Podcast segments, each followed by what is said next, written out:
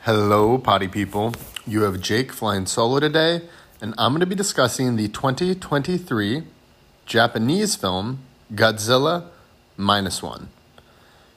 I saw this film last week. Well, sorry, I'm getting ahead of myself. The film is directed by Takashi Yamazaki, and the film stars, and please excuse me if I'm mispronouncing these names, but Ryunosuke Kamiki as Koichi Shikishima, a former kamikaze pilot and the protagonist. Minami Hamabe as Noriko Oishi, Shikishima's partner. We also have Sei Nagatani as Akiko, Oishi's and Shikishima's adopted daughter. And I, I won't go through the rest of the cast. The, the cast is incredible. Actually, there's one more I'll go through. Hidetaka Yoshioka, who plays Kenji Noda, the former naval weapons engineer.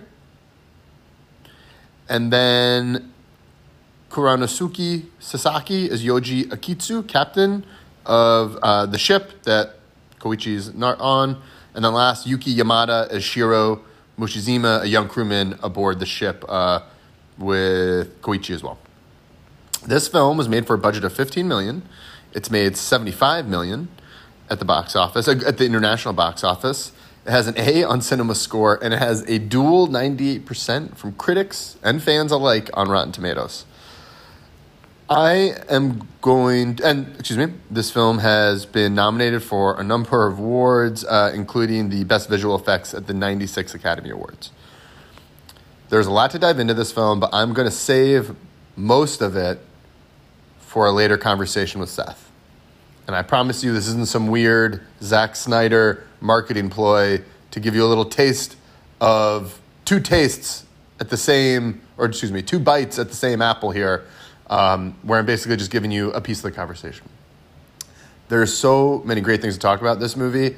I don't want to exhaust all of my thoughts, which aren't many or usually that good, here alone. So I'm going to just focus on a couple things I really enjoyed that really stood out to me in this film. First, the success. It's made a ton of money at the box office, 75 million. Uh, I kind of view 100 million, especially for international films, as like the big barometer. I think it's going to hit that. But even if it doesn't, this movie's been like a huge success because it's made all this money with zero marketing, in, from what I've seen in the U.S. And I imagine little marketing elsewhere, really riding on word of mouth and the Godzilla franchise itself. I saw this film because every single podcast I listen to, every publication I read, every I don't know anyone has actually seen this film like personally, but everything in my media sphere was screaming at me to see this film. People were saying how good it was, and I recently recently just watched uh, Blue Eye Samurai for a similar reason. Um, the fact that they both deal with Japanese culture, or one is just a coincidence, uh, but more so, well, the fact that they're Japanese is a coincidence. The fact that they are foreign is not. I so uh, the idea that there is a really good foreign film out there or foreign project. Um, Wow, I just said that Blue Eye Samurai is not foreign. It's made in the U.S. I'm tripping over myself here. Er, er, the media I consume, the echo rooms I'm in, were screaming at me to see this film. So I gave it a chance.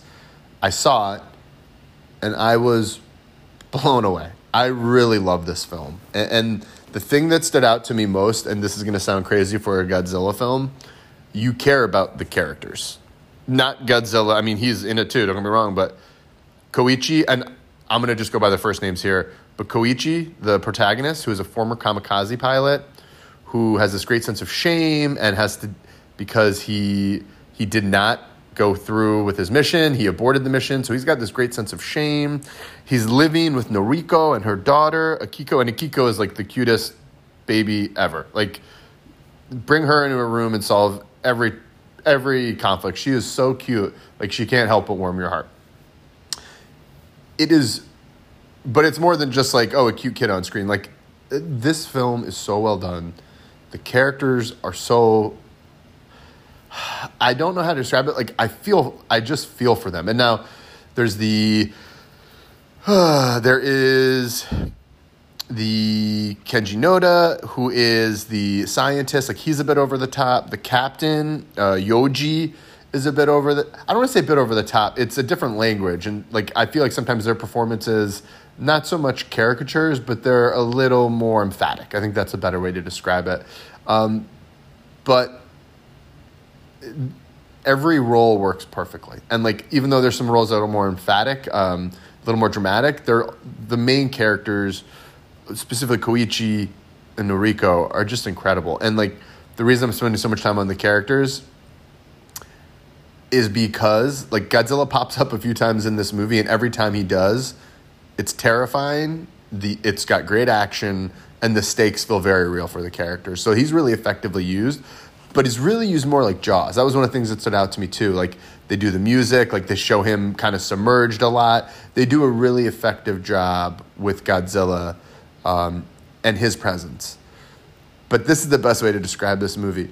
I was so entranced by the actual drama of the human characters.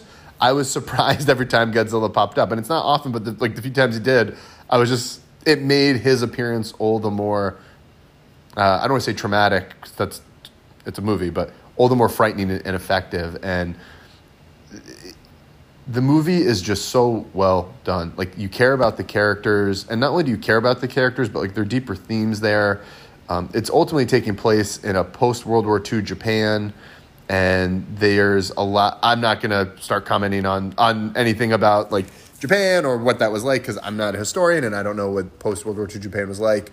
But it was interesting to me because it was clearly uh, the film was trying to tackle something for the larger Japanese public or um, zeitgeist through this, and clearly, and there are certain parts where they're trying to address um, in an indirect way, but some of the things that how this how the citizens of Japan wanted to treat or confront Godzilla differently than Imperial Japan had in the in the in the past, and they say multiple times that Imperial Japan treated life too cheaply.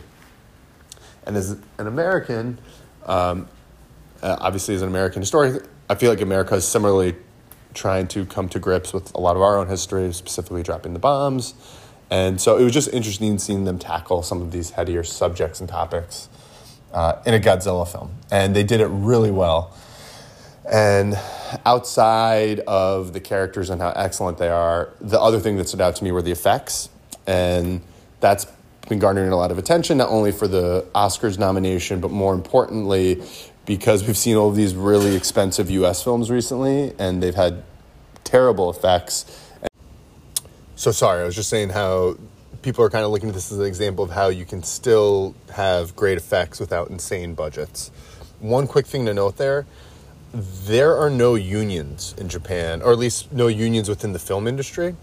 Um, so, and even though there's been a lot of out, even though the unionizations for a lot of the American Hollywood industries have been somewhat recent, they basically still had more rights and more regulations uh, in place than what Japan has now. Not saying that like it's anything necessarily. Um, I don't know what the right word is, like devious or nothing too like like they're not. It's not like they're working people without paying them uh, or working them for like pennies but they are definitely they're allowed to overwork them, um, like the type of thing we heard with we heard about a lot of the special effects with Disney, like people spending basically twenty hours in a studio, but like getting the wages for eight, like twelve or sixteen. Um, again, I'm also not like a labor expert. I don't know why I'm even going into this, but the one thing I wanted to call out were it's basically two things. First, the effects are amazing, and I do think it's a good example and just a, a real lesson to Hollywood that you even that you don't need to spend $200 million to get a film that looks like it's $200 million. And uh, Gareth Edwards, the creator, which came out earlier this year, is another great example of that. Uh, that film was, uh, I actually should do a podcast on that film soon, but that film looked stunning and it had a, a budget of 80 million. And that film had better effects than anything since Endgame. Uh, and I would even put the effects up with some things in Endgame, just maybe not in scale, but definitely in terms of execution. Um, so I guess where I'm going with this is the effects are incredible, and I think they should be a lesson of Hollywood. But they're at the same time, it's not quite as maybe pronounced as some people are trumpeting. Like that 15 million dollar budget, if they had to play by Hollywood rules, maybe it would be 30 or 40 million. Um, it, it, because of the how they would have to pay the animators and the people working on the effects. All right, enough about the effects. Um, I'm gonna wrap this up soon. I, I really really enjoyed this film. The last thing I'm going to quickly note is Godzilla. I already touched on it briefly. Um, the design, I was it was funny. I thought the design was a little retro. Like it was an in, interesting blend. I think of more recent designs and older designs. Um, I but I'm the I'm not a Godzilla purist, so the design doesn't truly. I, I was just interested. It kind of stood out to me. It was like an interesting blend. A part of it kind of reminded me of the old Godzilla films, uh, but overall, this film's great. Godzilla minus one. I actually would recommend seeing this in theaters. Um, it, the action's great. Godzilla is great. He's terrifying in it, but he, and he's used really well. He's used more like Jaws, and where he only drops in for bits and pieces, and they build to him. They build to those moments, and they still feel like a surprise, and there's a ton of suspense. So, I highly recommend seeing Godzilla minus one in theaters. I loved it. I'm gonna give this. I, am th- I might regret this. I'm going to give this a really high score. I'm going to give this, I think, a 9.7 out of 10. I was, and part of it is how it's a double whammy. I went in with super high expectations and was still blown away by how much I liked the film. Like it, it is a 9.7 out of 10. I couldn't recommend it enough. Um, I love the film. This made me a Godzilla head. I don't even know if that's the term, but um, the one last thing I'll note watching this film, I watched the two previous Godzilla films, like the remakes, the, um, starting with like Aaron Johnson and Bryan Cranston. Uh, I saw the sequel to that. I've seen both Godzilla versus King Kong movies. And it's so funny. Like, uh, I listened to the Midnight Boys on The Ringer and they talked about this. They spend so much money, time, and talent on those films trying to get you to care about like the characters or, or to at least like really pass the time between the monsters. This film had more character, like in like the story, more character and charisma than all of those previous films combined. Like it's just really interesting. Like and the thing too, it's I'm not gonna say it's simple. Like these characters were, were complex. Like the kama, the kamikaze pilot who didn't kill himself. Like they're dealing with a lot of deep themes here and like not necessarily easy or straightforward, but they handled it. But this is the thing. Like they had something to say about these complex topics. They they also had a very clear message that and the message is super simple and clear in this. Life is must be cherished and life must be protected. And there's ways to defend life without necessarily taking one. Um, that's what I took away from it, and I loved it. I was just like, I was charmed by this movie. That's the only I, I keep. I was just, I love it. Godzilla minus one, highly recommend it. I can't wait. I'm gonna see what this director did. Um, oh, and I'm sorry, I didn't even mention the director. It was oh, I think it is made by Takashi Yamazaki. I was just blown away. Th- this film actually made me realize I need to start seeing more foreign films. Um, all right, Godzilla minus one. Can't can't recommend it enough. Merry Christmas, everyone! Thanks for spending your time with us. Uh, thanks for spending your time with me. Happy holidays if you don't celebrate Christmas. And soon, I uh, wish a happy New Year at all. But I'll be talking to you before then. Thanks again. Talk to y'all soon. Later.